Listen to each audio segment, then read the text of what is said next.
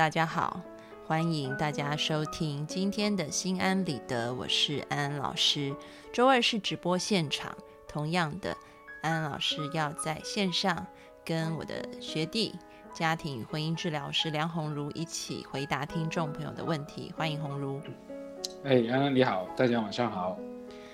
好，我们今天会回答两个问题。然后我今天在看这两个问题的时候，我觉得内容是很丰富也很精彩的。那我们就现在来读第一个问题哈。嗯，安安老师你好，我有一个问题：如果有人评价我，但我觉得评价不对，我就会非常想反驳，告诉他错在哪里。如果没有反驳，就会很生气，也忘不了这评价。但如果我觉得他说的是对的话，我不会介意，不会生气，能够坦然接受。这件事情开始于我二零一五年交了一个男朋友，嗯，他非常喜欢评价我。后来我们发生纠纷，分手以后，我得了类似 PTSD，就是创伤后应激症候群的症状。当时创伤时刻经常浮现，我就会立刻从当下回到创伤的现场，再经历一遍可怕的情绪，眼泪立刻流下来，非常伤心，对前男友的恨意涌上胸口，非常愤怒，人失去信任，对世界失去安全感。为了避免让生活当中让我想起创伤的线索，我也变得社交抽离。嗯，从一五年开始，我看心理医生啊，然后每一周都呃有一小时看心理医生哈。当时我因为做交换生，嗯，去了国外，那么在那个地方啊，大家都很善良，对异国生活感到很新鲜、很好奇，学业也很繁忙啊。教授的关爱与旅行都使我忘记了这些创伤。但一六年回国以后，熟悉的环境又使我想起，变得更严重。我和咨询师也发生了很大的分歧。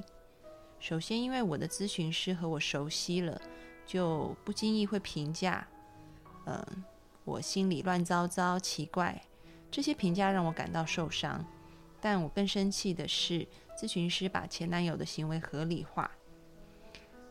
因为要么他和我价值观不同，或者是，嗯，他水平不够。咨询师觉得前男友的行为本来就 OK。我的咨询师觉得我因为恨前男友，所以心中才有很多负面想法。嗯，如果把前男友的行为合理化，我接受了，就不会有那么多负面想法了。但是他这样做让我更生气了，因为我不能不。我不仅不能接受前男友的行为，还莫名的感觉到连对前男友的愤怒的权利好像也被剥夺了。于是我的心理咨询时间就变成了和咨询师的辩论。嗯，我尝试要让咨询师倾听我，为了有说服力，我引用许许多多的道理。啊，他读了很多的心理咨询。有关心理学的书，我读了卡伦霍尼、荣格、弗洛伊德、弗洛姆、呃呃胡科特、罗洛姆的很多书。但咨询师觉得我喜欢讲道理很奇怪，我想要说服他的行为是自恋。于是我一六年在愤怒中结束了咨询。我最生气的地方，啊，就是咨询师对前男友的合理化和对我。觉得不正确的这个评论，因为我当时结束了咨询，却没有反驳咨询师他错在哪里，所以从那时候结束咨询开始，我不自觉的会想这个问题，想很多很多遍。我逐一想明白了咨询师的盲点在哪里，因为我又看了很多 书，啊，真的很厉害啊！嗯，我。我很想告诉以前的咨询师他错在哪里，很想反驳他，所以我的问题是，嗯，他前面有提过哈，有人评价我，我觉得评价不对，我就会非常的想反驳啊。那么，嗯，但是如果是对的话，我就不会介意，也不会生气了嗯。那我觉得他评价我不对，我觉得很委屈，所以我就想告诉他哪里不对。但往往那个人也不会改变对我的评价，于是我就会很愤怒，啊，然后又很生气。这个现象就是从前男友创伤我以后才有的。他骂过我心理变态、不孝顺、胸小、不爱洗澡等等，都创伤到我了。从此以后，我也变成了玻璃心，对人不轻易走近，没安全感。然后跟咨询师的这种经验，又觉得世界上的人不能理解自己，因为自己看了很多心理学的书，别人没看过，别人也很难理解自己。嗯，还有一件事，我前男友。攻击过我富有，其实我是县城长大的姑娘，工薪阶层，但我前男友是山区长大的。他曾对我的富有诉诸过羞耻和罪恶感，比如说夏天很热，我在肯德基等他，他说他从不去肯德基。我读研究生，我说自己有烦恼，他说我身在福中不知福。他们村里的人小小年纪就去打工不上学。从此看到我看到比我穷的人就有羞耻心，好像自己有错一样，啊！但是我又觉得乞丐很穷，又不是我造成的，我为什么要有羞耻心，甚至是罪恶感呢？但是这就一直困扰着我。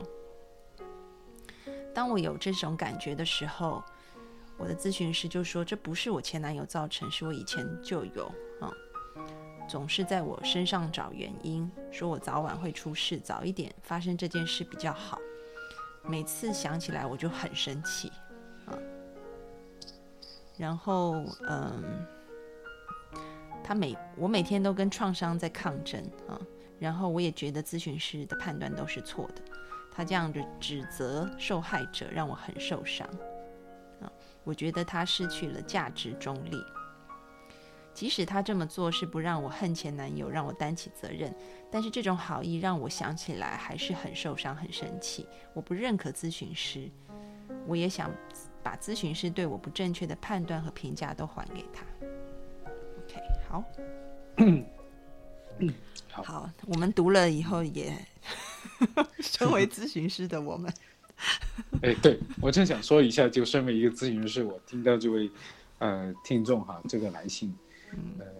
呃，我我我先说两件事情，就跟专业一件无关的，就是我自己一些感觉。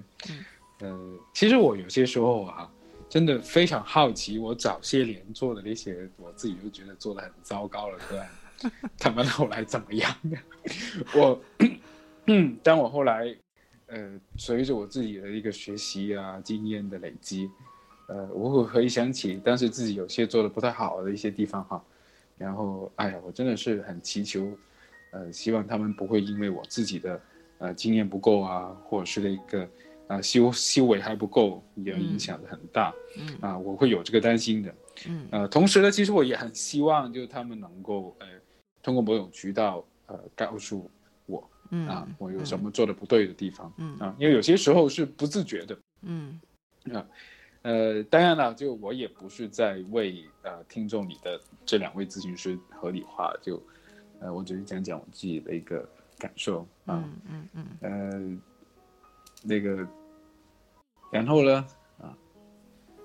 好像也没有第二点，那我刚才数错了。啊，你有些什么想说的？你说自己作为一个咨询师，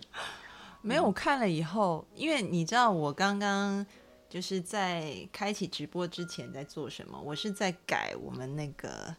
呃咨询团队的作业，就是我们每个每一周，哎，不是每个月都有一次团度嘛？团度之前他们会交作业这样，然后我就在改作业。然后，嗯，当然在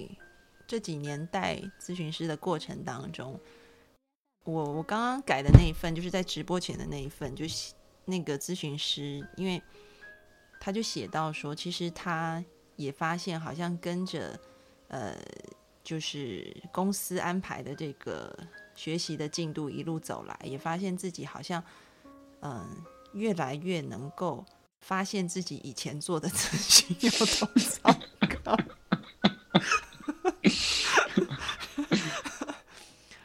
对，但是这真的是一个过程，就像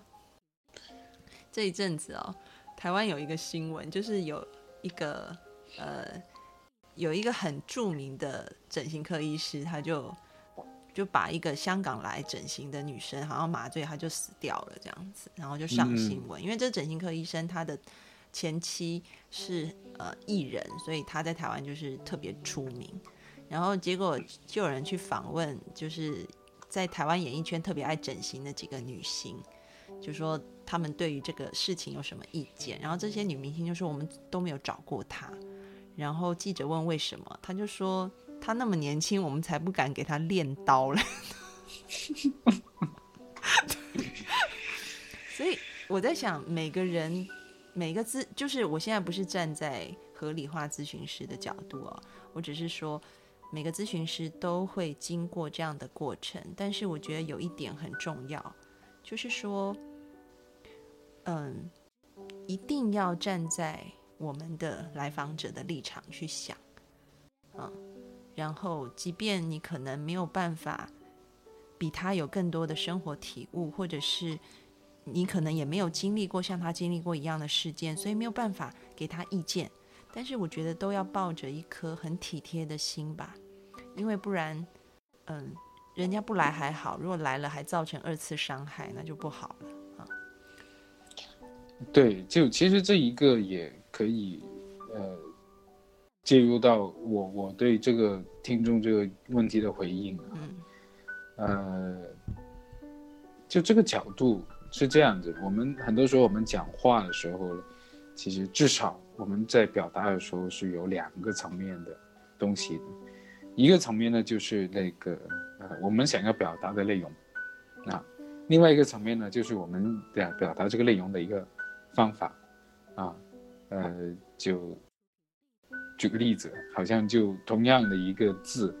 啊，我们可以不同的说法，会有很多种不同意思的。嗯，例如，例如我我我其实可以用是来表达反对的。嗯，那例如你说一句话，我觉得不对的话，哦，是哦。嗯嗯。那其实你是在那个语气啊当中，你会听的这个是一件我反对的事情。嗯嗯。但是呢，就其实有些更复杂的方法，我们来表达一些东西的，例如，呃。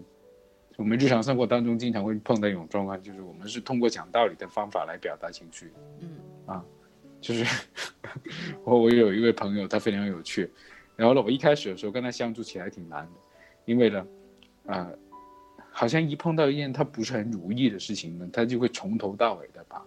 啊，他觉得对的一些东西的，一遍又一遍，一遍又一遍，一遍又一遍的跟别人去讲。嗯，啊，我一开始觉得非常的烦的，然后。后来发觉，哎，他是不是通过这种方法来让我感觉到他其实自己也觉得很烦、很挫败？嗯啊啊！我后来就知道，OK 哦，其实他那时候很不高兴。嗯，所以呢，他通过讲道理的方法来让我们感觉到他的不高兴。嗯嗯，那就其实我觉得我们在节目里面哈有很多次都跟大家去谈到关于一件事情，就是说，嗯，道理上面我们是有对错的。但是这些事情其实是可以跟我们的情绪是分开的，因为有些时候啊，我们可以看到一些小朋友，啊，即使他真真正正的意识到自己做错了之后，其实他依然是觉得很委屈的，或者是他因为自己做错了，他感到非常内疚，嗯，啊，其实都是有的。所以这两件事情，啊，我觉得是可以分开去对待的，对不对？OK，那你这次是考试考得不好，不及格。但是这等不等于你就一无是处了？不是啊，你也有曾经努力过，对不对？你也曾经因为这件事情担心过，啊，你也会觉得很委屈啊，你也可以觉得哎呀，呃，很担心、很怕啊，被人去批评，这种感受啊，是很、很、很、很需要被关注得到的。还有，我记得上次我们，嗯，我们不是谈论到，呃，北京关于呃清理那些低端人口。的这么一件事情嘛，就我我们选取的一个角度是说，我们不是反对去做这样的一种规划，而是说做这样事情之前，哎，我们是不是可以有一些更好的方法，让人在过程当中的感受是稍微好一点的？嗯，啊，有没有尽早通知啊？有没有分流啊？有没有做一些宣传呐、引导啊这些工作？所以在这个过程当中，OK，道理上面。我们可以知道有很多事情发展没有办法啦，我们要那个好一点的环境没有办法啦，我们为预防什么什么没有办法啊，这个可能可以说是没有办法的，有对错可以论。但是在这个我们去论对错，我们去谈论对错的时候，那在其中过程当中，那个情绪呢，那种感受呢，我们有没有好好的去关注的？嗯。啊，我觉得一个好的一个社会，跟一个好的人际关系里面，它是能够去区别对待这种事情。嗯。啊，OK，你可能做了一件不好的事情，伤害了我，啊，然后呢，我可以去很严厉的去，啊，我可以很明确的去惩罚或去批评你你做的不对的这些东西，但是同时，我是不是能够还对你抱有一个慈悲，啊，就啊，我不知道我是不是讲的太太抽象。那回到这位听众，呃，你的这个疑问里面呢，我觉得，嗯啊，有一件事情好像是反反复复在发生，就是说，呃，你在跟你前男友的关系，以及跟这两位咨询师的关系里面的，呃，我都感觉到你因为自己没有被理解，然后被指责，而且被莫名其妙的指责，啊、被贴了标签。我相信你是感觉到很孤独啊、很愤怒啊、很委屈，而且也很伤心的。哎，但是我发觉有件事哈，就是我不知道是你没有写上去还是怎么样，呃，我我没有看到你跟这几个人的那个互动当中，你们怎么谈论那个感受，就是当呃你被误解了，啊、当你被批评和攻击的时候，你的感受是怎么样？就是说，啊、我是觉得这时候我们可以直接讲出来的。例如你的咨询师如果他误解你，就可以跟他说，呃，我虽然不确定你讲的有没有道理，但是，呃，当你这么讲的时候，我很不舒服啊。啊，那我们是需要为这种啊、不舒服，是需要去做点事情的，啊，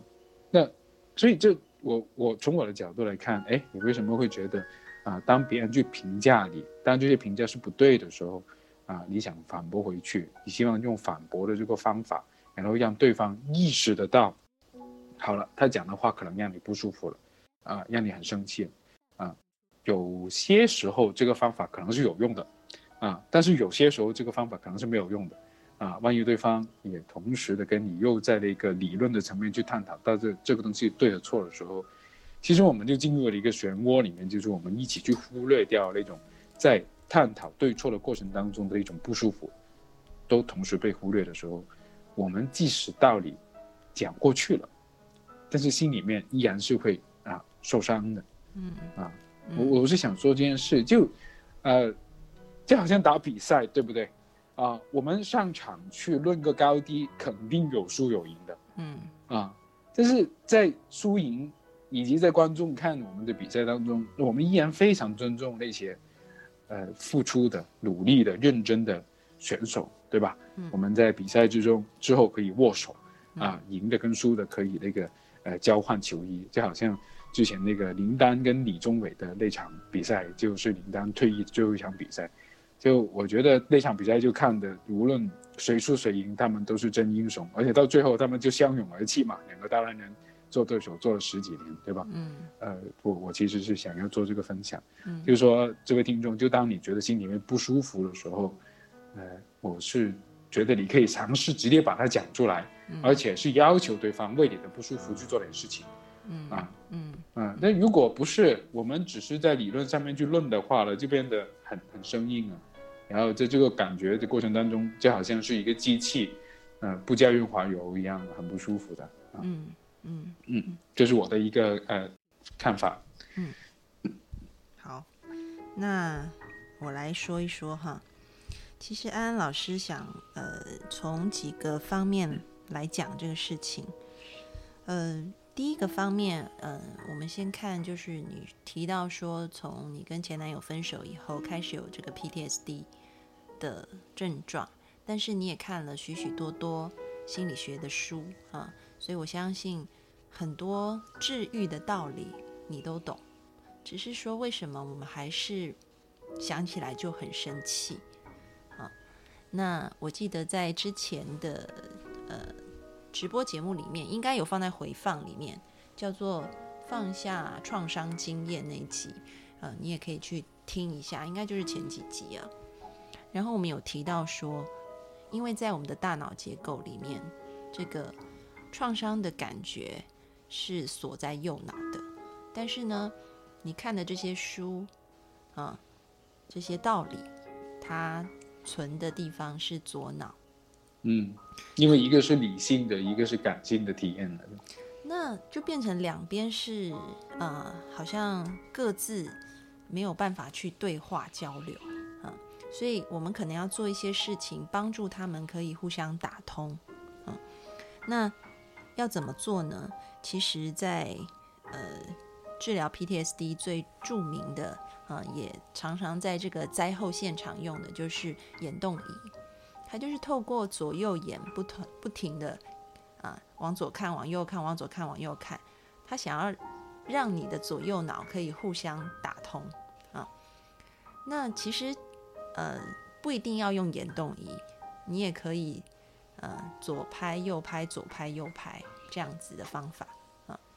但其实我觉得一个更好的方法，后来也经过这个实验验证，你可以写书法，写中国的书法，因为中国字它是。它是字也是画，它是象形文字啊，所以我们看这个呃脑成像的时候，会发现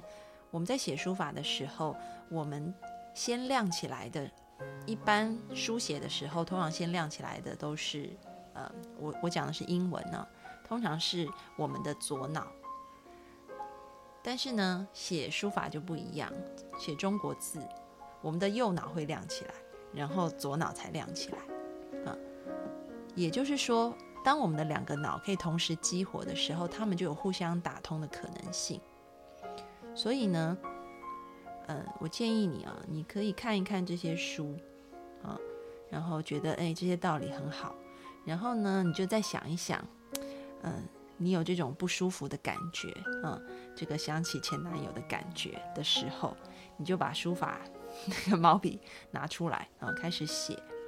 你就可以帮助自己，让这些很好的道理跑到你的右脑去，帮你融化那些你很受伤的感觉和经验。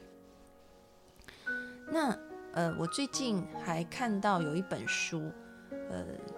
也是非我我有点忘记名字了，大家也可以在当当或淘宝上搜一下。嗯，它主要是画那个曼陀罗的。曼陀罗是我相信，因为你有读过荣格，所以你应该清楚，就是它代表了我们内在的一种，嗯，就是内心状态的一种呈现啊。它是可以用一个圆形，然后里面有很多图案来显示我们在不同的时期的一个状态。那呃，我看到有一本画册，我可能晚一点可以查一下哈。诶，或者是你等我一下，我现在查。你是不是说了一本涂颜色那本？对，是涂，但是不是秘密花园，是另外一本。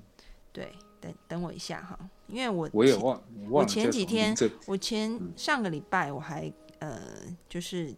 跟人家说可以买这一本哈，因为它好像主要的那个图形是圆形为主的，对不对？呃，叫做《心灵之路：曼陀罗成长自愈绘本》。陈灿瑞，新华书店，就是对，就是这个陈灿瑞教授他他做的。那它里面就只有这些图案，然后这个它有很有趣的点，是因为它这个图案有阶段性的，比如说可能你第一天画这个，第二天画这个，但是它就会从一个先了解自己，然后慢慢的进入呃。整合，慢慢的就是它有一个流程在那里啊。那我觉得更特别的是，它在旁边它有列出来，就说你在画之前你的心情，请你把它写下来，然后你画完之后的心情也要写下来。这样，其实它也是帮助我们有一个理性跟感性啊，左脑跟右脑有一个对话的机会，就是它不只是画而已，它还有去思索啊。所以我觉得这个思索。跟这个嗯画画，因为画画是激活我们的右脑的，你你也可以去做哈。我觉得对于这个 PTSD 也会相当的有帮助。那这个是讲到创伤症候群的一些自我改善的方法。那么嗯，接下来我要讲的是，我们可以试着重新去看一看你跟你前男友的一个经验，是不是？嗯，都是这么不堪的。嗯，当然，我们跟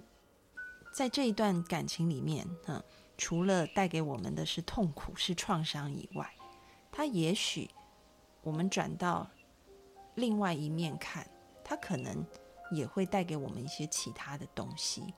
好，只是我们一直选择站在你如果一直站在大象的屁股后面，你就会觉得它很臭吧？如果它刚好在 上厕所的话。但是也许我们可以转个弯，看一看这个事件，诶，走到另外一面去看啊，原来这个东西也有鼻子，长得也挺可爱的哈。嗯，我们人生都会遭遇到很多的挫败、磨难。那所谓的自我成长是什么？就是当我们能够用这些磨难来净化我们自己，也就是。我们把磨难当成是一个跳板，而不是一个向下沉沦的石头啊。如果我们把它当成跳板的话，那很多事情就会改变。所以，我们现在试试看，嗯，你跟前男友的这种不堪的经验，有没有可能也成为一种养分、一种力量？比如说，嗯，你可能会知道，你以后如果要再交往。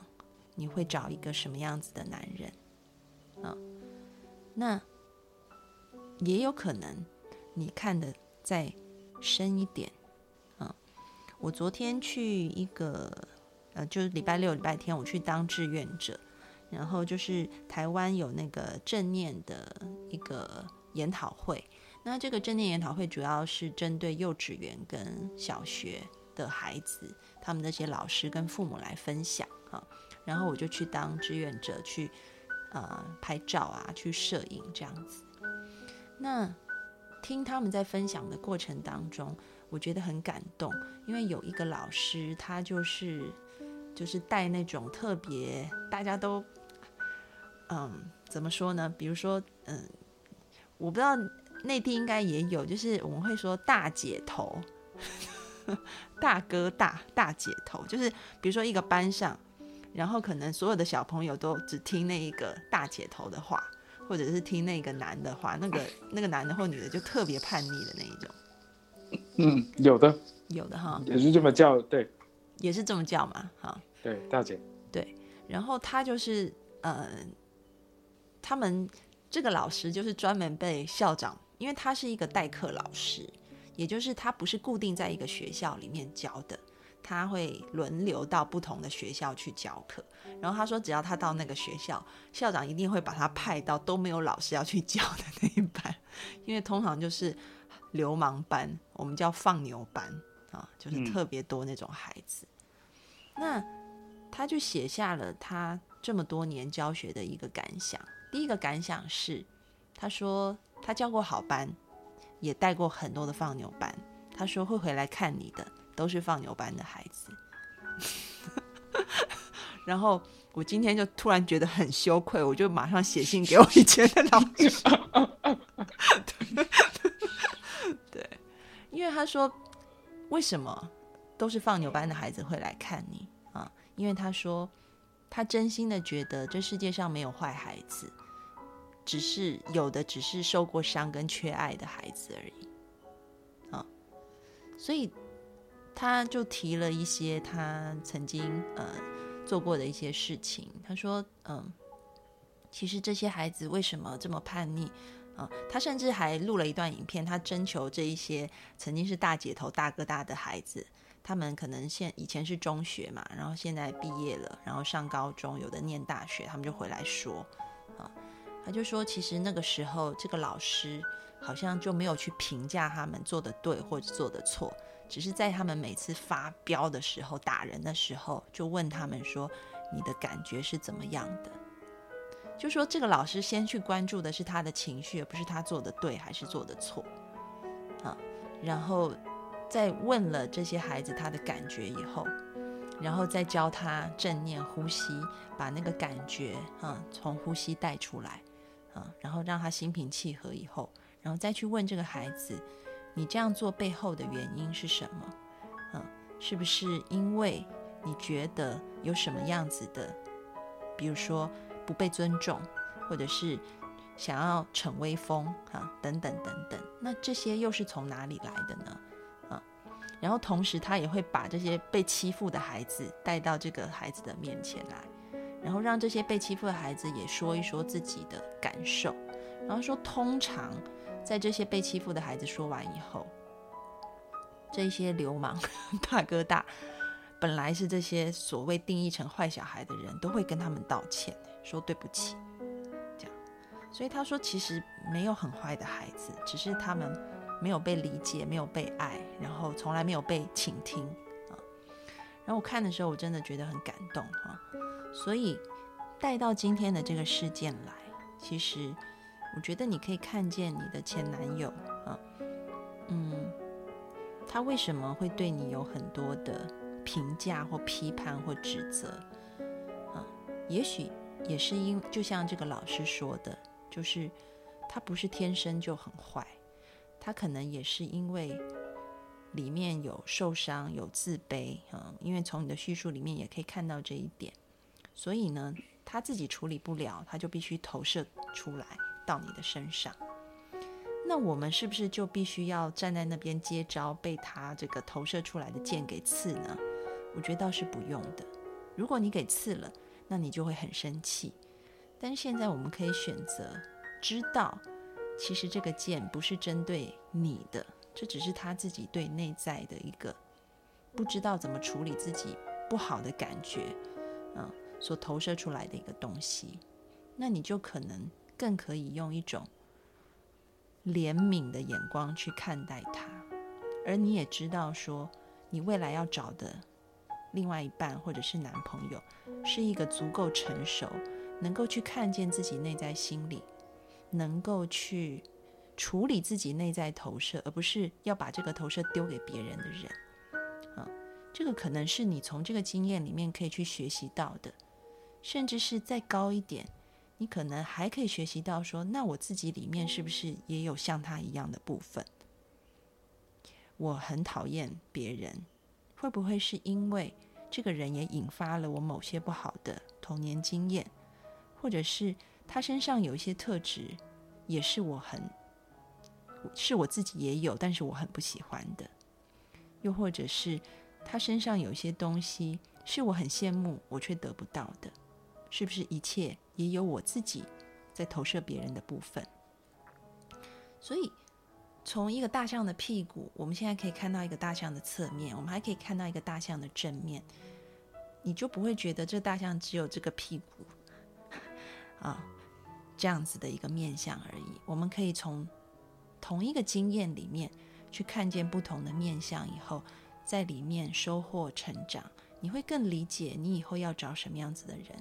你也会对人产生更多的同情同理心，而同样的，你也会对自己有更多的反省跟修正。啊，我觉得这个是我们可以去练习的。另外呢，接下来我们再。往上看一件事情啊，就是说，你提到说你很喜欢，就当别人评价的时候，你就想要反驳哈。其实我要讲，这其实没有什么不好啊，嗯，你不需要对这个觉得这个有问题啊。但是呢，有一点需要被处理的是，你会很生气 这件事情。你如果可以不生气的去反驳，那我觉得对你的健康是好的。你知道台湾大学有一个老师，他退休，他叫黄光国，他很妙，他常常上台湾电视节目，就一直在 反驳别人。他是心理系的一个老师，然后他退休的那一天，大家就要帮他办荣退，那个退就是退休的 party，然后他就说不行，他要办的是荣进。他要更进一步这样子，然后你知道我认识跟他同期的老师就跟跟我说，他就说他们觉得黄光国很厉害，黄光国老师很厉害的点就是，这个一个学者他提出一个理论，然后别的学者，其实我觉得这个听众你很适合当学者，你的个性真的非常适合，你在做的事情也很是很有学者的风范哈。他说黄老师每一次。这个提出一个理论的时候，那自然就是你知道，在学术研究上面，大家最喜欢做的事就是推翻前人的理论，对，互怼，对，就是对，就是红儒讲的那个词，台湾没有，再再说一次，那个叫什么？怼吗？就是那个上面一个对，下面一个心，就其实就很形象。你可以说，就两个心在那边对对碰了，就对着干了。OK，对，那学者最喜欢的就是反驳别人，所以我觉得也没有什么不好，因为这个呃，不是有一句话吗？叫真理是越辩越明啊。所以呢，这个黄光国老师他最厉害的地方，就是当他提出一个理论，别的学者在怼他的时候，他就会说：“你怼的太棒了，我要按照你的怼，我再写一篇来反驳你。”所以他他就常常出论文集，他就会设定他他的这个论文集很好玩，他每次都会设定一篇他的理论叫靶子论文，就靶子啊，就是我们射用来被人飞镖。打的，对吧？对、嗯他就会说快点来怼我，然后就会很多学者开始投稿，一直怼他，然后他就会针对每一个学者就是反驳他的，再去论述那个论点，这样。那有一些论点他会说，嗯，我赞同你的意见，我觉得这个我的理论的确需要更改。但是有一些他也会说，我不赞同你的意见，我就再写一篇啊。然后他慢慢就是其实就有点像我们在辩证法里面说的，不停的正向、反向和正反和正反和，呃，最后去建构出一个完整的理论。所以他的理论都是在别人怼他，然后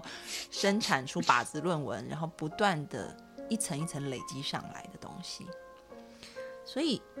我觉得你喜欢反驳没有什么不好，这也是很有研究精神、很有创造跟批判精神的一种表现。只是说，我们要像黄老师一样，他是看到人家怼他，他是很兴奋、高兴的。他是很愉快，然后觉得好棒，我要融进了嘛，我不是融退，我要融进。我退休以后要更多的做这种事情。像那个哈佛研究研究压力的这个这个论文啊，就有写，他就说，如果一个人，他们有去，他们有去做一些，就是呃，人在面对压力的时候，他的那个生理反应哈。人一般面对压力，我们的血管就会急速的收缩，所以压力很容易造成心血管疾病。但是呢，他们做了一个实验，就是先告诉把人分成两组嘛，有一组人就是照常的去面对压力这样子，哦，三组人，对不起，讲错了，嗯，一组人就是对照组，他们接下来会做一件很有压力的事，然后另外一组人呢就被告知说，你们待会会做一件很有压力的事哈，你要怎么样放呃放轻松，不要太紧张这样子，然后第三组人就告诉他们说，你们待会要做一件事情。然后你在做这件事情的时候，你接到这个任务，你一定会心跳加速、呼吸急促，这代表你很兴奋啊。然后你的身体就会反应的很很就是很正向的来这个处理这件事情。就你你知道吗？就是实验的结果就发现，第一组跟第二组的人，他们的血管都收缩的很厉害，就是一个压力的反应，对身体是不好的。但是第三组人呢？他带着兴奋的心情，他觉得这不是压力啊，因为他们被教导啊，这一件事情是让我很快乐的事情的时候，他们的血管外壁有收缩，但是内壁是松弛的，也就是不会对他们的血流造成影响。所以你可以看到啊，你喜欢反驳没有什么不好，只是说你会生气，这对你的心理跟身体的健康都不好。所以我们现在要学学黄老师，他最喜欢人家怼他了。他看到人家怼他，他就很快乐，他又有论文可以写了。这样，这里这里有件事情，有个小咒语，我可以那个啊、呃、交给这位听众。然后呢，当他当别人开始骂你，就批评你，或者不是骂，可能批评你、评价你，他说的不对的时候，你可以跟自己说一句：哦，他讲的不是我，他讲的是他心目中的我。嗯嗯啊，你就也你你分得清楚，其实，呃，没没有人是客观的。嗯啊，为什么真理越辩越明？就是我们把我们自己主观看到的东西，它拼凑在一起的时候，会更容易看到那个东西是接近真相的。嗯但是没有人所说的一句话，可就是百分之百的真相。嗯就在这个过程当中，就我我很喜欢有位画家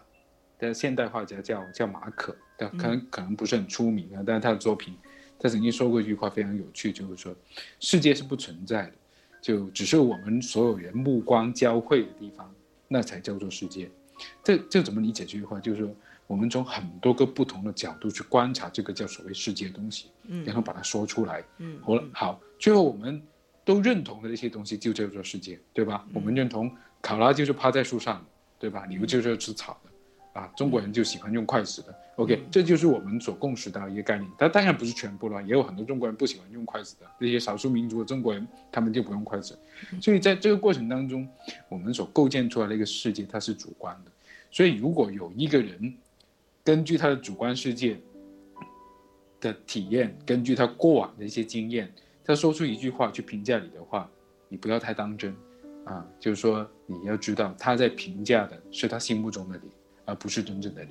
如果你不同意的话，你会告诉他，哎，我看到的可能跟你有点不太一样啊。那其实就有点像，呃，黄老师他做学术的过程当中，那我写出来了，你怼我的，哎，OK，我觉得能够帮我看得更多的，那我就用吧，看不到了就算了。嗯，还有另外一个层面就是说，那情绪有没有用呢？情绪也是有用，只是我们要把它去分开。就是安安，你刚才在讲那个呃关于那个黄老师的故事的时候，我想到我们呃家庭治疗里面的一位大师，他叫波文啊，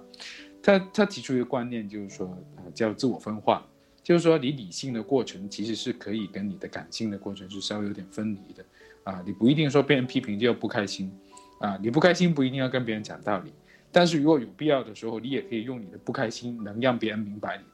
他有一次就是去订酒店的时候啊，明明订好了，但去到的话那边就耍赖，说没有给他。嗯然后呢，他一开始呢就很好的跟他们讲，然后呢发觉没有用，于是呢他就拍桌子说：“你再不给我就怎么样怎么样，我认识谁谁谁谁谁，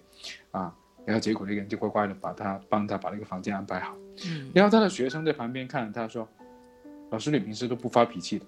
你今天为什么那么生气啊？”他说：“我没有生气。”对啊，他就只是秀给别人，那只是一场秀而已。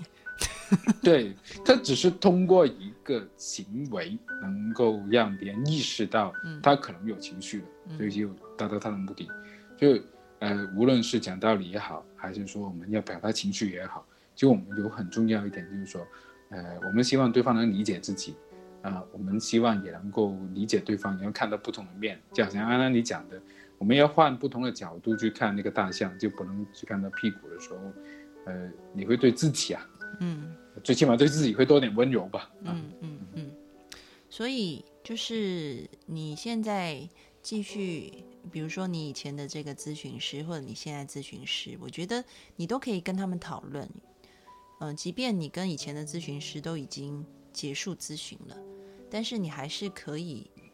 呃，我觉得跟他表达你当时有一种很不舒服的感觉，我觉得其实对咨询师来说是好事情。因为咨询师也是需要，就是客户反应，有有这种反馈的，然后他会知道要怎么样去调整自己，能够用，因为我们说沟通沟通，嗯，有沟没有通，意思就是我讲我的，但你没有听进去，那讲了也是白讲啊，嗯，所以如果这个咨询师他跟你沟通了很久，也咨询了很久。但是他用了一个是你没有办法听进去，反而觉得很受伤、很愤怒的方式，嗯、造成你的呃不愉快的话，我觉得你是可以告诉他的，因为这对他来讲也是一个嗯、是一个机会去修正自己啊、那当然，我觉得在每一件事情身每一件事情上，我们都可以分两个层次看呢、两个层面看，一个是对方的层面。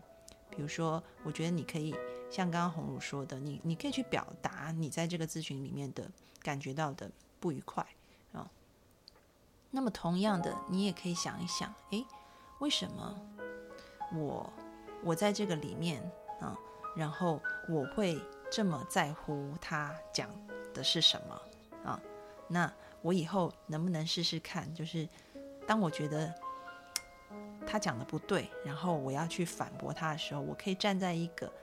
就像红茹刚刚提的例子，就是我真的心里我是不生气的，我只是生气，只是作为装生气，对手段，或者甚至是我也不用生气，我就跟他说，我觉得你讲的不对耶，好，然后我这样我会很不开心耶。我就跟他说，对，也可以就就就是很平和的告诉他，嗯，而不是就是觉得我要反驳，然后很很很愤怒、很生气，搞得自己心里不愉快，身体也不健康啊。所以我觉得这都可以从对他人的态度跟对我们自己内在的一个嗯修正两方面来看啊。好，诶，我发现今天怎么弹幕的人很少，平常讲话就很多人哒啦啦一直打弹幕，但是在线的人很多。今天是听的人多，讲话的人少。是不是大家都太冷了，手都缩在那个 手都缩在那个 外套还是手套里面？可能就说在被窝里面听的。大概是这样，好，我能理解。好，那我们就进行下一个问题啊。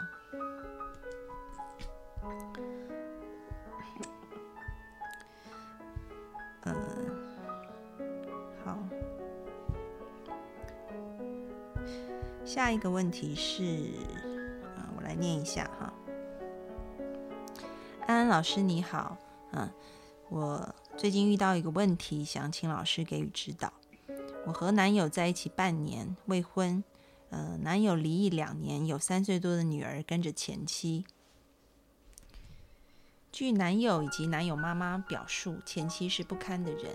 男友为了不和前妻有瓜葛，删除了前妻所有的联系方式，一切事宜由男友妈妈中间协调。他的女儿会在寒暑假期间被奶奶接来带一两个月，期间我男友不跟孩子联系。那天我在他家，听到男友妈妈在给男友看孩子视频，两人说了好一会话。我被一个人晾在客厅。他们讲过话后，男友见我不开心，就来哄我，问我有什么不开心。我没有说，因为我看他还是挺照顾我的情绪，就想着算了。第二天晚上，我们一起和他的朋友吃饭，饭毕，他急急忙忙让我回家。原来是他跟男朋友去做足疗，我挺生气的。他让我一个人摸黑回家，自己去玩，还丢了钱包在车上。我就跟他表达出来，没想到他在微信里勃然大怒，揪出之前的事。第一件是我妈妈说他的事情。嗯，我妈妈讲他是因为，嗯，我妈妈在她的袋子里发现一个女性的皮筋，应该是橡皮筋吧？嗯，后来她解释扎头发那种，嗯，扎头发的那个橡皮圈。嗯，后来她解释是摸奖摸到的。妈妈见她总睡觉，我一个人做事情，觉得她不关心我，就说，嗯，要承担起责任之类的话，被他解读为说他不是男人。第二，说他想女儿看看女儿的视频又怎么了？不可以吗？他说，如果我这样无法接收他的女儿，那么他也不要跟我在一起。第三，他有自己放松的方式，我无权干预。安安老师，我很寒心，我对他和他的家人真的是非常好。被他这样说，我特别伤心难过。我还应该继续这段恋情吗？还怎么继续啊？他刚才问我要不要一起过生日，我该怎么处理，可以让这种事情以后都不发生呢？希望您能给我指导。然后，呃，他就发了，嗯，很多就是他跟他这个呃男朋友的对话的截屏啊。然后看了对话截屏以后，我就觉得，嗯。这个案情不是那么单纯，所以红如先来说吧。哎，我挺好奇，你觉得哪里不单纯？呃，但是我我先我先说一下我的看法哈。嗯。呃，因为好像这位朋友他提问的时候是她刚刚跟她男朋友吵完架吧？啊，就第二天好像是哈。然后呢，就那些截图也是在凌晨的时候的微信的一些对话。嗯，我首先想说一件事情，那两个人在一起，谈恋爱，甚至是做伴侣的，就怎么可以让这种事情以后都不发生呢？我几乎觉得是很难的，啊，呃，就不管是在我的日常的那个工作当中，还是在我的生活里面，呃，我发觉做伴侣吵起来的很多事情，几乎其实也不是什么很大的事。但是当时如果自己心里面很不舒服的话，是会有很多的，呃，情绪是没有办法沟通得到的。所以，可能我们需要换一个角度去看待这件事，就是说，呃，但那个目标，呃，是不是要消除这些矛盾呢？有的时候是啊，可以做点事情，尽量让这种矛盾的误会减少。呃，但是呢，还有另外一个很重要的点，就是说，在吵架了之后，啊，我们是怎么给双方或者是各自一个台阶下去，然后呢，重新去呃看待或者是重新去修复这一段关系的。所以呢，在这个过程当中呢，我在看呃这位听众你发过来的截图上面去了，呃，我觉得双方的语言都是比较带有互相攻击的成分在里面，啊，所以就变得很多反问啊，很多判断呐，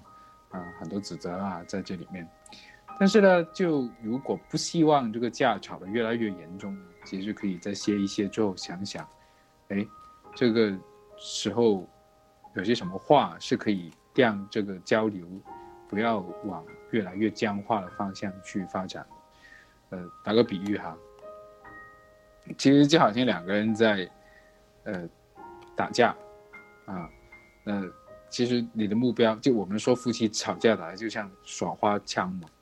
啊，但是耍的过程当中还是会让对方啊或自己心里面有些受伤的，那这个时候怎么去补一下血，让这个话能够继续吵下去呢？因为很多时候啊，那些问题不能被解决，呃，并不是说，呃，并不是说那个大家性格合不合啊之类的，而是这个沟通和这个争论的过程呢，在中间突然间就断了，然后我们就要下一个结论了啊，然后就没了，啊，其实所有的这些冲突和矛盾的那个时候，都是夫妻他们去互相了解一个很重要的点。啊，一个时机来的，就好像这位听众你讲到哈，关于他的孩子这件事情，啊，你肯定是有不舒服的，啊，那种不舒服是怎么样呢？那你表达出来了，OK，你们需要有个方法，啊，把它谈清楚。那在这件事情上面的不舒服可以怎么去处理？啊，包括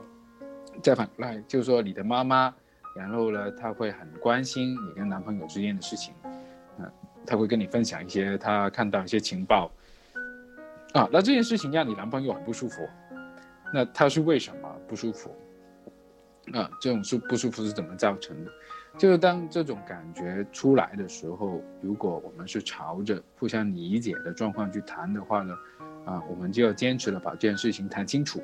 啊，而而不是说啊去获得一个结论，说对方就是一个怎样的人，或者是那个我们就是一个怎样的关系。呃，我相信。他在最后，你男朋友邀请你去过生日，啊，有可能是一种示好的一个表现，但是我不确定啊，因为那个谈话的场景我不太清楚。但是我我是在翻了，应该有十几页的截图吧，里面，呃，几乎是唯一一句邀请对方啊，我们重新来在一起去去做点什么的一句话来的，所以我觉得。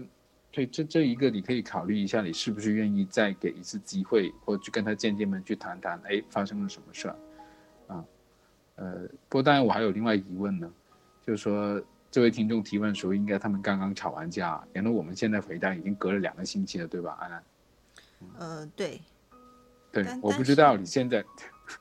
但是 啊，但是，但是我觉得就是还是有很多可以讲的，所以，嗯。所以我觉得啊，你先你先说完，我再补充吧。对，啊，OK，啊，OK，啊，就你待会讲。然后我在这里就说，其实我不知道，就在这两个星期里面，你们有没有做什么事情去双方啊，可以去衡量一下，在这两个星期的过程当中，有没有做些什么事情去呃修补这次争吵带来的一些受伤的感受啊，就。可能这是我的一个看法，就是说，如果要杜绝那个矛盾，可能并不是那么容易的一件事情。但是在那个矛盾之后，那愿不愿意去做一些东西去修复这个关系的，那就很看啊你们各自的意愿。OK，这是我的一个看法。嗯，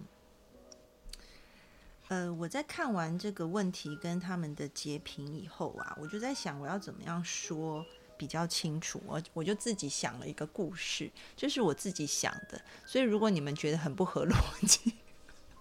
就也可以告诉我啊，我自己创作了一个故事。这个故事其实是前两个礼拜哈，我看到我我去参加，因为我朋友是那个马术教练，然后他办了一个那个马术比赛，我就去看他嘛。然后我去看他的时候，在因为他们在那个马场，然后外面有马厩，然后就有很多这种平常没有在骑马的人或接触马的人就会来现场看呐，因为可能是这些亲朋好友吧。然后后来我就看到有一只驴子在马中间，然后它很小一只。然后呢？为什么会出现在那里？因为那个那个马场的主人他很喜欢养各样的动物，他就养了三只狗，养两只猫，然后还有一只猪。然后他可能最近莫名其妙养了一只驴子，但是呢，他就把驴子跟马就马厩马厩放在一起了，对吧？就比如说马厩一号、二号、三号中间突然插一只驴子，然后四号、五号、六号，这个画面很有喜感。然后我就看到有一个爸爸带小朋友过来说：“好可爱的马呀，这只马长得好不一样，好可爱。”他在那边拍照，然后我在旁边已经笑到不行了。然后那爸爸就说：“你在笑什么？”我说：“他是驴子，他是 donkey，他不是马。”然后那爸爸说：“啊，驴子哦。”我说：“对，他是驴子，他长得很可爱，但他不是马。”所以我就用这个指驴为马的故事，要来讲一个故事啊。这故事是这样子的，嗯，有一个人呢，他走在他一个人走在这个呃要前往某一个目的地，然后他一个人走，他就觉得很孤单，他想要找一个东西陪他啊，他他想也走得很累，最好是找一只马。然后走着走着，结果就看到一只驴子。后来他想说：“算了，我真的很累，没有马就驴子好了。”他就上去骑了这个驴子。然后呢，他就在驴子的身上套了一个绳子，脖子上套一个绳子啊。然后他就想说：“驴子跑太慢了，所以我就鞭它吧。”啊，所以他就勒这个，就是我们我们套马会有那个马。就是马绳子，缰绳，对，会缰绳嘛。我们叫他跑快点，会拉他，拉他的头啊，所以他就一直拉那个驴子的头，然后那个驴子被拉一下就跑快一点，嗯，拉一下又跑快一点。但是呢，这个人一直觉得他怎么没有办法像马跑一样快呢？所以他就越拉越大力啊。后来拉到最后，这个驴子就神奇了，就回过来咬这个人一口。然后这个人就觉得很无辜，好可怜，怎么可以咬我啊？但是呢，他就跟这个呃驴子说：“你走吧。”但是这个驴子就说：“但是绳子在你身上啊，我要怎么走呢？”啊，我讲完了，你听得懂这个故事吗？梁红茹，好像有点烂，我不太会编故事。这故事要带出什么东西呢？就是，嗯，很多时候我们希望这个故事有两个含义啦。我自己来讲好了，如果大家都听不出来的话，我大概能懂你的意思。不，因为可能听众没有办法看到那这位呃那个提问者的他的一个截图啊。啊，具体的那个就《伊索寓言》不是都要用很简单的故事表达吗？我就想了一个驴子跟马的故事，对。但是可能这个就我第一次创作故事有点失败啊，大家就包含一下。那我就来解释一下这个故事的意思是什么哈。有时候我们会因为嗯很孤单，或者是觉得很想要被爱，所以我们就找了一个人。但是这个人可能不见得。是最适合我们的人，或者是你觉得他跟你真的是很 match 的人，不一定。但是呢，因为你觉得自己很孤单，很需要被爱，所以你还不打算放手啊。但是呢，你又用了一个对他的期待，在跟他一起生活。但是这个人明明就不是那样的人，你却又要用这样你他不是马，你却要用马的期待来跟驴子说话。他可能是一个外向的人，你却希望对方做一个爱家内向的，嗯，都待在家里面的可以帮你煮饭的人，或者是他是一个非常内向的人，你却要他去外面社交应酬。你明明知你可能在潜意识里面知道你跟他不是那么合拍的，但是因为你觉得自己有被爱的需要，所以你还是想要跟他在一起。但是，一直把自己的期待套在对方的身上，所以可能对方不开心，你也会不开心。那，呃，最近有一个很著名的这个在台湾特别火的一本书，我不知道在内地有是不是很火，叫《情绪勒索》。我我要问一下梁红，在内地火吗？这一本？我好像没怎么听过。OK 好。那搜索一下，说不定有别的名字。嗯，那我来讲，嗯，那我来讲一下好了啊。也就是说，两个人在相处的时候，有时候为什么男朋友看到了这个讯息以后会非常生气？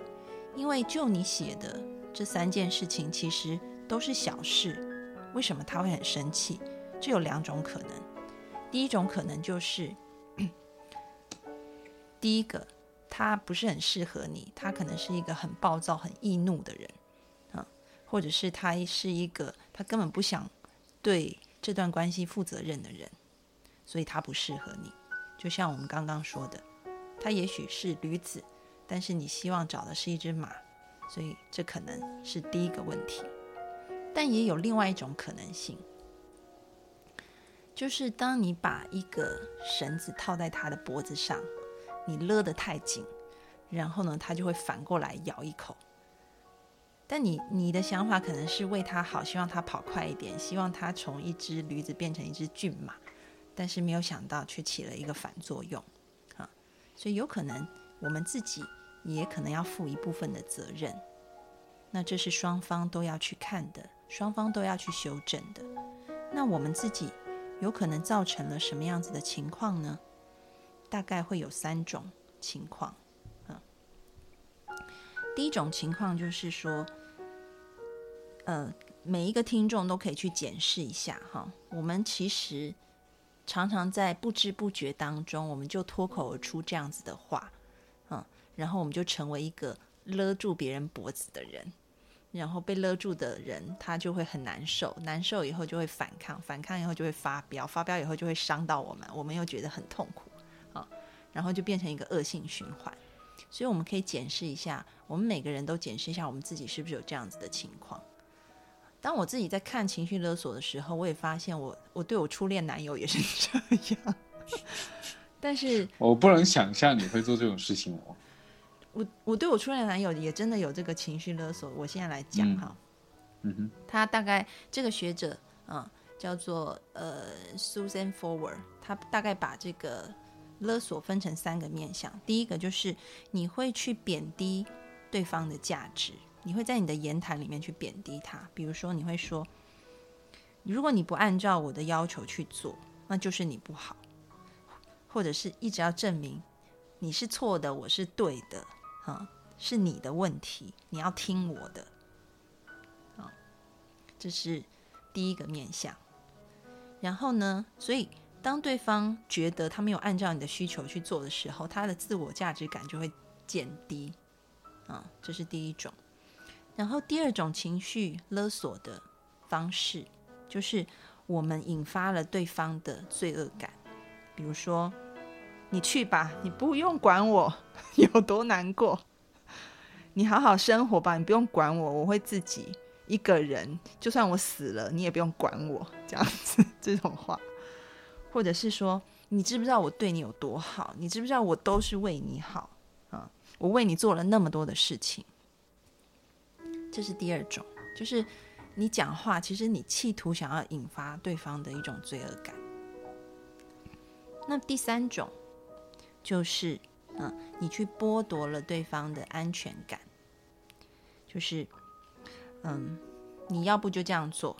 那你如不不这样做，我们就分手。那我祝福你一切都好，是真心的祝福吗？其实不是，你是要让对方感觉到哈，我不这样做你就不要我了吗？啊，所以 这三点，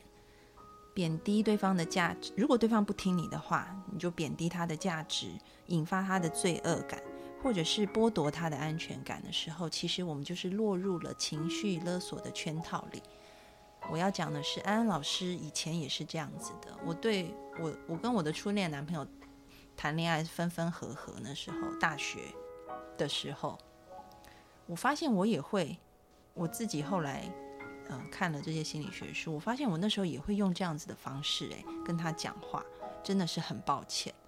嗯，所以我后来也有跟他 说对不起，我以前很很幼稚，很不成熟这样子，嗯，所以我们还是可以去跟对方商量，也不是说从此就你你你过你的阳关道，我对我过我的独木桥。啊，我对你都不可以有任何的需求，不是这样子，而是说我们可以用一个比较理性，然后比较这个中性、比较温和的表达方式，而不是要用好像这种勒索的方式。如果你不这样做，那么我就。呃，我就让你觉得很罪恶，我就让你觉得你没有安全感，我会让你觉得你价值很低，只有我对你是错的，啊，我都为你好，啊，如果你不这样做，那我就我们就 say goodbye 吧，啊，如果都是用这样的方式沟通的话，那两个人之间的感情，你可能表面上看起来是维系的，但其实里面对方会觉得越来越有压力。然后这个感情就不会好，所以我觉得在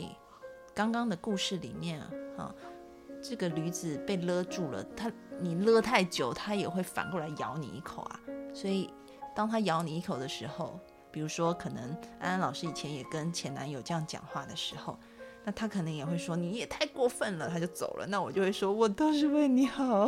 哭泣这样。你怎么可以这样对我？我也会很难过。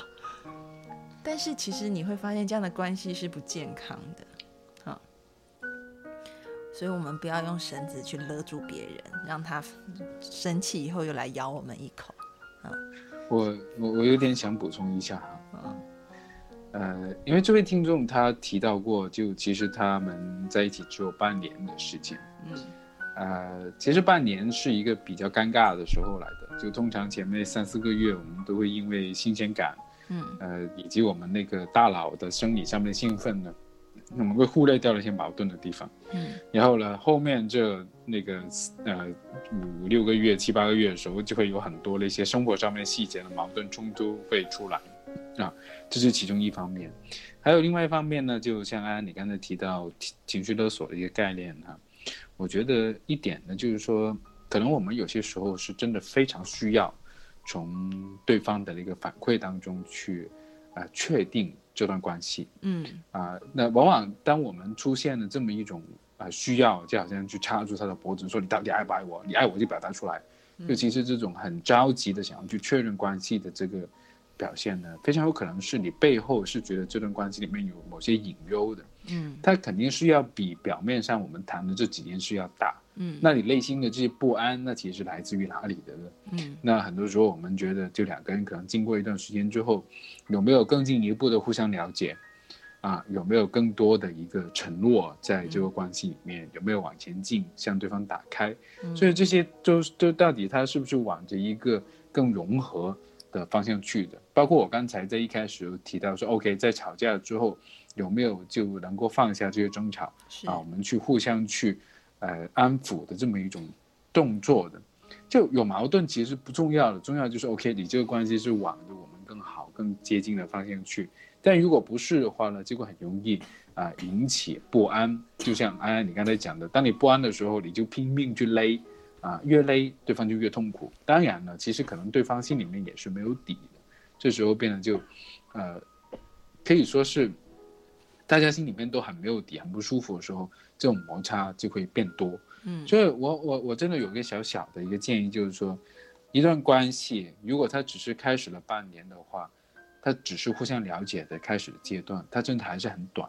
特别是在你这段关系里面又涉及到他之前一段婚姻，嗯他有个女儿的话，嗯就是比一般的谈恋爱要更复杂的。所以，就无论是对于你自己，还是对于对方，还是对于这段关系，啊，都需要有多点的时间去观察，啊，相互的了解，去磨磨合，啊，当然呢，就如果你觉得真的，啊，大家都没有太多的动力去面对这些摩擦的话，那很有可能就是真的关系的根基不深哦。那可能要考虑一下怎么去培养一下大家的情感，然后先放一放这些冲突，啊，我觉得，啊，不能着急，因为，呃，我经常会打一个比喻，就其实，呃，它就好像你去，呃，种一棵植物一样，它是有就关系条件种一棵植物一样，它有一定的那个生长的那个呃节律的，啊，你你不能那个揠苗助长，你不能就希望它长得快点就去拼命去拔它，嗯啊，反而会把它弄死。所以啊，这个时候其实是考验的是我们内心的那个容纳嗯啊，嗯能不能容纳那个关系里面的这些不确定性。那当我们不能容纳的时候，我们就会把它扔出去啊，我们就扔出去给对方，你要给我个确定，OK，确定了我才继续往下一步投入我的感情啊。对啊但如果嗯嗯对，但如果你自己对于这个不确定性你是看得见的，但是你也愿意做出一点点的尝试，看看对方给你的反应是怎么样的，愿意去谈论，啊、他给你的反应是怎么影响到你们关系的，那你可以 hold 得住的话，那其实是这段关系它会往一个呃呃那个积极的有建设性的方向去走。我们人为什么会想要勒住这个人？其实也是因为，一定是我们感觉到你是不是不够爱我不安全，对，啊不安全，不安全，这个关系是不是不太稳定？所以我就想要勒了，他更反弹，他会甩你，甩得更快，他更想走。我们是用爱跟体贴，嗯，看看他为什么会有这样子的行为，这样子的情绪啊，放松一点，然后你会发现你放松了，诶，这个马就会比较放松。如果你很紧张，它就会更紧张。要先建立关系的，要先建立关系。对，一个关系就是包括，就其实那个呃，每个人每匹马它都有不同的脾性。那如果你不了解它的脾性，你不知道它怕什么、喜欢什么，你就要求它跑得快的话，那其实是很容易就自己反而是吃亏的。啊，所以这个过程当中，我们要去花时间去建立关系，才会有个更好的一个默契。呃，人人人无完人，就那个任何人他就都都会有他自己觉得不舒服或者是不喜欢的，嗯的东西，有他呃希望的被安抚，会希望被爱、被照顾的一个方法。嗯，那这个过程其实没有别人能教的，只有你眼前这个人他能够教会你，他希望被怎么对待。嗯啊，所以这个过程真的是需要慢慢去摸索。嗯啊，可以宽心一点去看待这件事。嗯嗯，对我非常赞成红茹的讲法，就是说，你不是去勒他，你是抱住他的脖子，也就是去修复、去建立你们的关系，不是用勒索的，不是用勒住他的方式，而是去了解他，去体会他为什么会这样做，为什么，比如说这个听众的例子，为什么他的母亲说这样子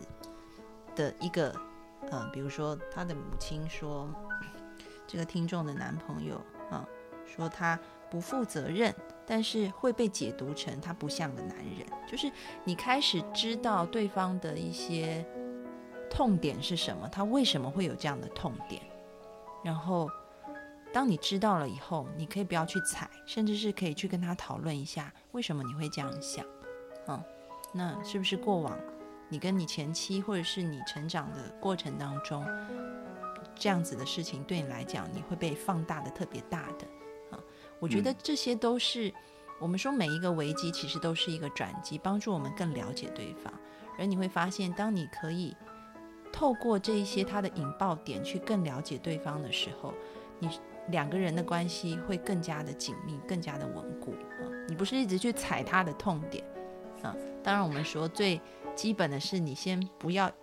你先避开他的痛点，别去踩。但是如果你可以，嗯，很温柔的去抚摸他的痛，为什么会这么痛啊？然后我们来看看，把这个伤口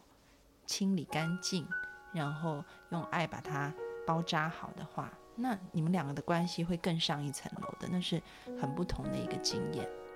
嗯。所以这就是抱住马脖子的意思。还有我，我我之前的老师李维勇老师，他经常就形容那个婚姻就是两个人在地雷阵上面跳舞，啊，就有很多地方你是不经意踩到就那个受伤的，啊，可能是你受伤，可能是对方受伤。那其实埋这些地雷的人，他不是对方，有些时候是他成长的过程当中受到一些不好的对待，所以在那个地方留了一个很容易爆炸的东西。那我们相互去帮助了解到底一些地雷在哪里，然后炸伤了之后，我们相互去安抚，那这个就是关系能够让人去，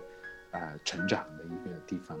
但如果不是，对，就如果不是要对方踩到了，然后还你还。你还撒盐的话，那这个关系就只会形成一些更多的一种创伤。嗯